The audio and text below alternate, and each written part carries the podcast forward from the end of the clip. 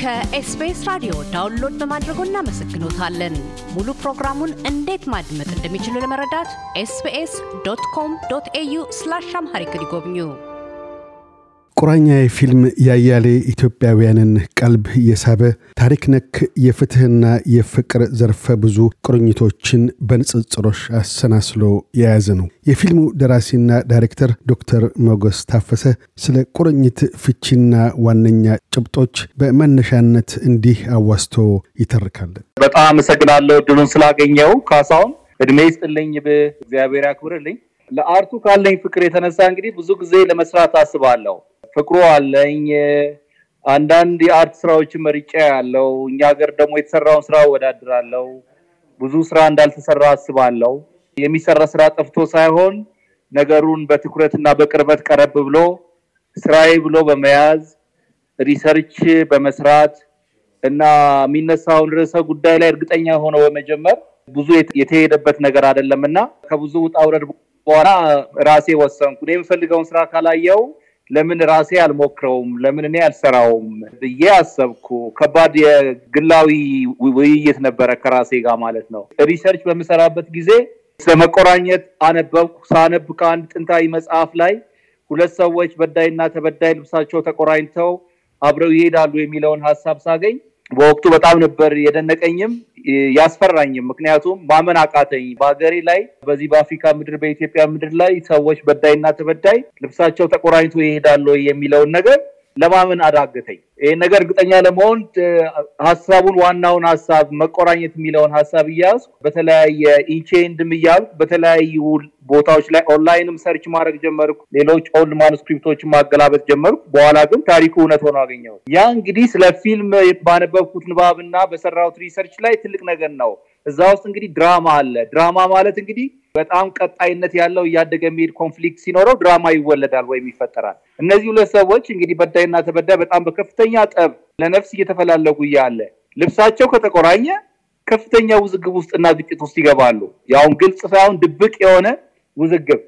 ያ ደግሞ ከፍተኛ ድራማ ይፈጥራል። በሌላ አነጋገር ጥሩ የፊልም መንደርደሪያ ሀሳብ ሆኖ ፊልሙን እስከ መጨረሻ ድረስ ሊያሽከረክር የሚችል ትልቅ ሀሳብ እዛ ውስጥ እንደታመቀ መገመት ቻልኩ ማለት ነው። እና በወቅቱ ደግሞ ሌላ ሁለተኛው የሀገራችን ሁኔታ ስመለከት በጣም ብዙ ጊዜ ያዝናለው። ሀገሪቱ ያለችበት ሁኔታ መቻቻል አቅቶናል። አብረን መሄድ አንችልም። በብዙ ነገር ተለያይተናል፣ ተፋተናል። ትልቁ ትንሹን አያከብረውም። ማንም በማንም ላይ ትረስት የለውም። መልካም አስተዳደር የሚባል ነገር ተበላሽተዋል። ፍትህ የሚባለው ነገር ትርጉሙ ጠፍቷል። እነዛ እነዛ ነገሮች ሳስባቸው በቃ ኢትዮጵያ እንደዚህ ነች ወይ የሚል ከውስጤ ነው እንደዚህ አልነበርንም የሚል እምቢተኝነት አለ እና ይሄ ታሪክ ሳገኝ ከብዙ አቅጣጫ ከማንነታችን dramatic event ኡ እዛ ላይ በደንብ ከመታየቱ አንጻር በዛ ላይ ደግሞ indigenous መሆኑ በሶስተኛ ደግሞ አውሮፓውያኖች የማያውቁት ታሪክ መሆኑ ለእኔ በጣም ብዙ dimension ሰጠኝ። አውሮፓዊ የሚያውቀው በዳይና ተበዳይም ቢበቃቀል ወይ ቢገዳደል ነው እንጂ ለምንድን ነው ልብሳቸው ተቋጥሮ አብረው የሚሄዱት ብለው ነው የሚሉት። እነዛ ነገሮች ሁሉ ግን ለየት ስለሚያደርገኝ በብዙ angle ሳየው ያስፈራል እንጂ ፕሮጀክቱ ወይም ፕሮጀክት ባነሳና በዚህ ርዕሰ ጉዳይ ላይ script ኡን ቢጻፍ ስራውን ቢሰራ ደስ ይለኛል በሚል በውስጥ ፍላጎት ጀመርኩት። ጽሁፉ ጊዜ ፈጀ፣ ወደ አራት ዓመት ፈጀ። አስራ አንድ ጊዜ revise ተደረገ። በጣም ብዙ መጽሐፍቶች አነብ ነበረ። ምክንያቱም ታሪካዊ ድራማ ታሪካዊ script ስለሆነ ያ ነገር ታሪኩን ካፋለሰ አይሆንም። ስሞች፣ ጊዜያት፣ አመታት፣ ቦታዎች፣ አልባሳት፣ ንግግሮች፣ ቅላጼዎች፣ የዚህ የንግግር አስተሳሰቦች፣ ፍልስፍናዎች፣ ትውፊቶች፣ dialogue ኦች፣ ንግግሮች ሁሉ እነዚህ ነገሮች ሁሉ በጥንቃቄ በቃ scavenge እየተደረገ ብዙ ጊዜ ወሰደ።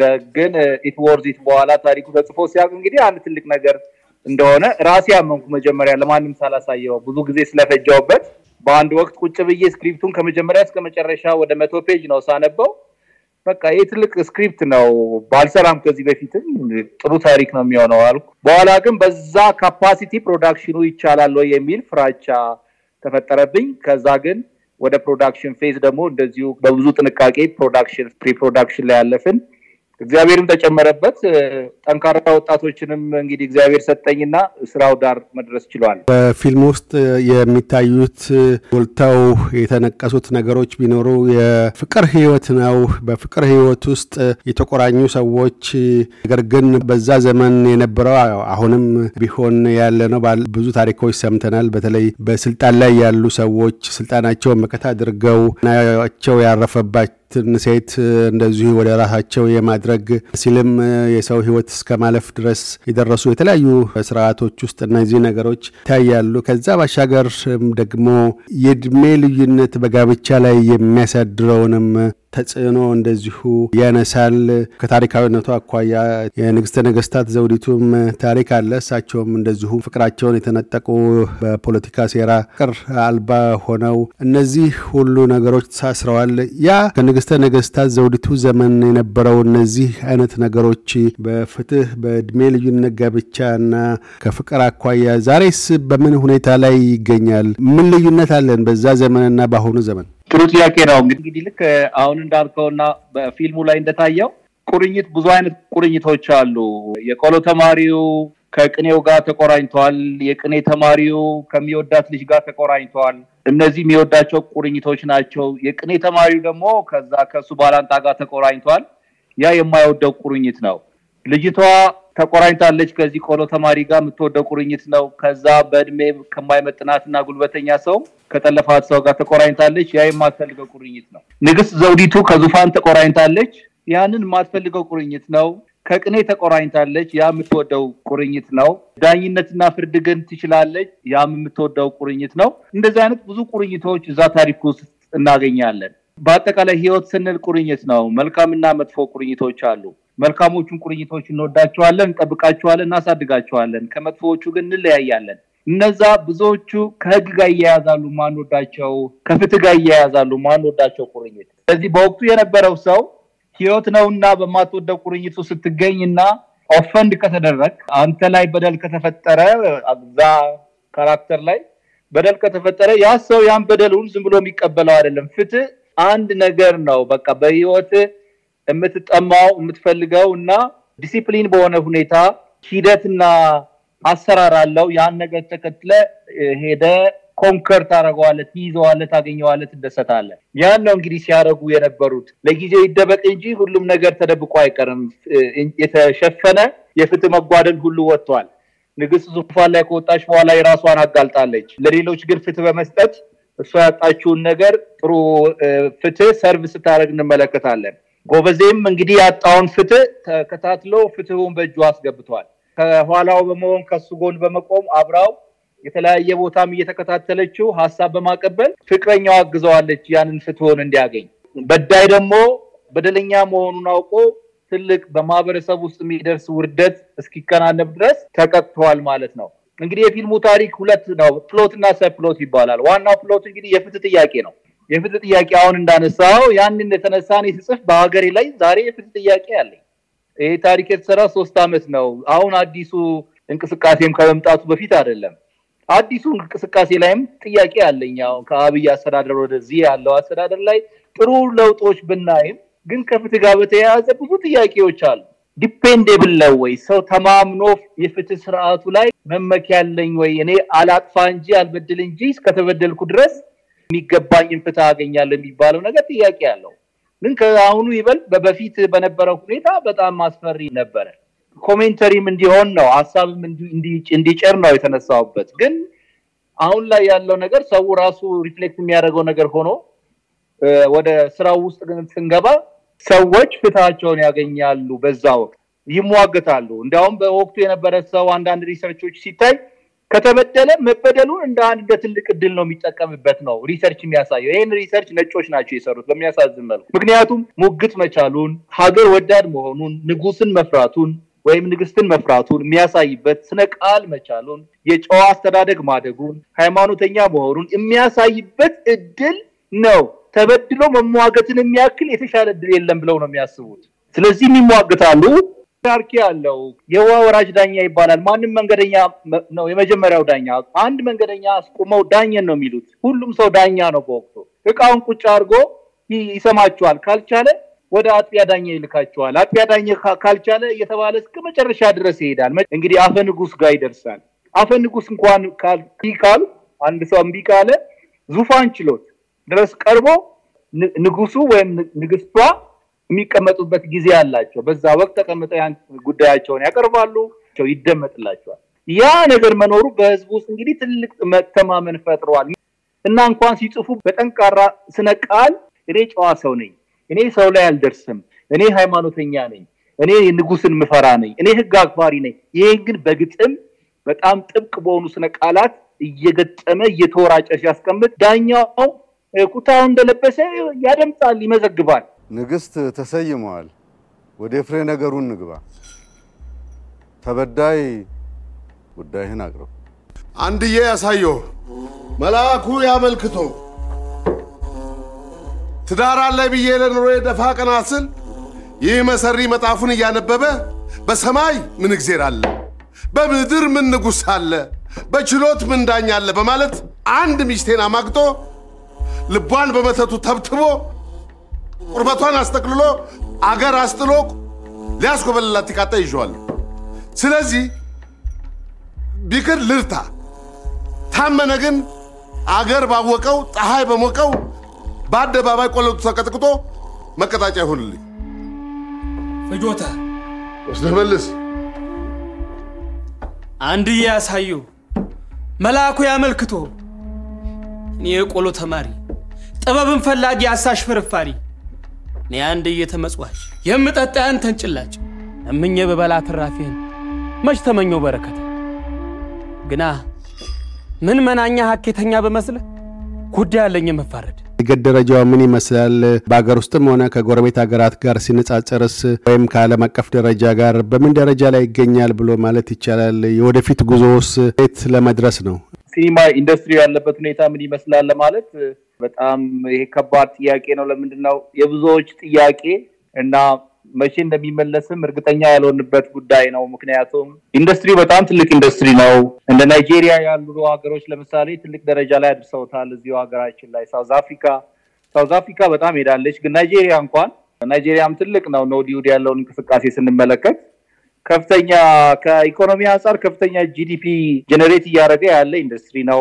መንግስት ጉዳይ ብሎ አጀንዳ አድርጎ ለማሳደግ ኢንዱስትሪውን በደንብ መጫወቻ ቦታውን ሰርቶ ፖሊሲዎች አውጥቶ advocacy ሁሉ እየሰራላቸው promotion European market ሁሉ penetrate ለማድረግ እየሞከሩ በደንብ የሚንቀሳቀሱ ድጋፍ አለው ኢንዱስትሪው። እኛ ሀገር ያንን ነገር እንኳን ኮፒ ለማድረግ የሚደረግ ጥረት አይታይም። ወጣቱ በጣም ያሳዝናል። passion አለው ለ art ኡ ለኢንዱስትሪው፣ ይጽፋል፣ ታሪክ አለኝ ይላል፣ ፍቅር አለኝ ይላል፣ ይታገላል። ግን ማንም ማንም ማንም ደንታ የለውም። ዝም ብሎ አውላላ ሜዳ ላይ የተተወ ሁኔታ ነው ያለው። ትምህርት ቤቶች የሉም። ጠንካራ የ art ተቋማት የሉም። ማህበራት ይባላሉ፣ ግን ምን እንደሚሰሩ አይታወቅም። ፖሊሲ ይባላል፣ ረቀቀ ይባላል። ፖሊሲው ግን ሲራመድ አይታይም።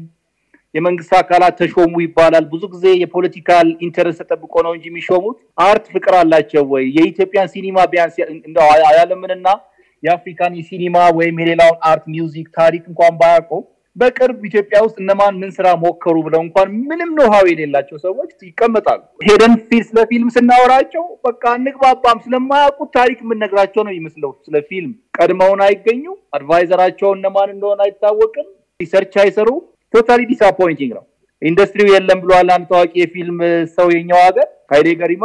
አሁን ይገባኛል እኔ ምን ማለቱ እንደሆነ። ምንም አይነት institutional support እንደሌለ የሚታወቀው ቁራኛ ያኔ እንደጀመርኩበት አሁንም ከ scratch ከዜሮ ነው ለሁለተኛው ፕሮጀክት እየጀመርኩ ያለሁት። ያንን ራሴን ፋይናንስ ያደረኩት እንዴት አድርጌ የኛውን ፕሮጀክት ፋይናንስ ላድርገው ራሴ ወደሚል back to square one የተመለስኩበት ሁኔታ ነው ያለው እና ሁልጊዜ እንቅፋት አለ። የሆነ ቦታ ላይ ወጥተህ ለመቅረጽ no ትባላለህ። አንድ ቦታ ለማስፈቀድ መፍትሄ የለም። እቃ ለማስገባት ከፍተኛ ታክስ። እኔ በጣም ውድ ታክስ ከፍዬ ነው ይህን ፊልም የሰራሁበትን እቃ ያስገባሁት። አልቅሽ ያለው ዛሬ ፊልሙ ሲሰራ ግን የሀገር ሀብት ነው። ብዙ ብር ከፍዬ የመንግስት ሲኒማ ቤት ገንዘብ ገቢ ሲያገኝ እኔ በኪሳራ ወጣው።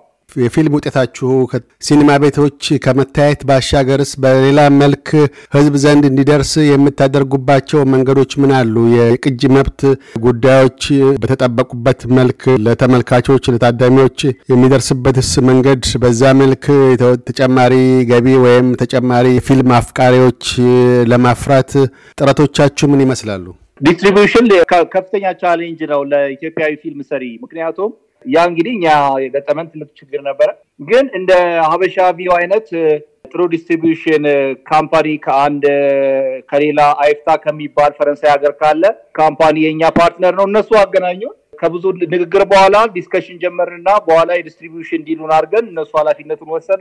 እንግዲህ የመጀመሪያ ያደረጉት ሪች ሚክስ ላይ ፊልሙ ለንደን ላይ premiere እንዲደረግ ተደረገ፣ እንዲመረቅ ተደረገ። በኋላ ኒውዮርክ ላይም እንደዚሁ premiere ተደርጓል። በጣም ጥሩ premiere ነበረ። ብዙ ሰዎች ተገኝተው በተለይ ዳያስፖራው community ተገኝተው ትልልቅ ሰዎች ተገኝተው ባህላችንንም ባማከለ መልኩ አልባሳቱን ይዘን ሄደን እዚህ ቆዳ ልብሱን፣ ነጠላውን፣ ኩታውን፣ ዱላውን፣ ዳዊቱን ሁሉ ይዘን ነበር ለንደን ላይ ፊልሙ የተመረቀው። ጥሩ ጊዜ አሳልፈናል። ከዛ በኋላ እንግዲህ እነሱ portal ላይ ሀበሻ ቪው ላይ ፊልሙ ተጭኖ ይታያል። all over the world እንግዲህ ማንም ሰው ማግኘት ይችላል። በእንግሊዝኛም በፈረንሳይኛም ተመርጦ የመረጠ ሰው በሁለቱም subtitle ም ማየት ይችላል በተመቸው። አሁን በቅርብ ሀበሻ ቪው አማዞን ላይ እንዲገባ ከብዙ ጥረት በኋላ ተሳክቶላቸው አማዞን ፕራይም ላይ ፊልሙ ይገኛል ማለት እና ፊልማችንን ማየት የሚፈልግ ሰው እንግዲህ በነዛ portal ኦች ላይ ገብቶ ማየት ይቻላል ማለት ነው በአጭሩ። ዶክተር ሞገስ ታፈሰ የቁራኛ የፊልም ደራሲና ዳይሬክተር፣ ስለ ቃለ ምልልሱ እናመሰግናለን። የቀጣዩ ፕሮጀክትም የተሳካ እንዲሆን ምኞታችን ነው። አመሰግናለሁ ካሳሁን። ኤስቢኤስ በጣም አመሰግናለሁ። እያደመጡ የነበረው የኤስቢኤስ አማርኛ ፕሮግራምን ነበር። የፕሮግራሙን ቀጥታ ስርጭት ሰኞና አርብ ምሽቶች ያድምጡ። እንዲሁም ድረገጻችንን በመጎብኘት on demand እና በኤስቢኤስ ሞባይል app ማድመጥ ይችላሉ።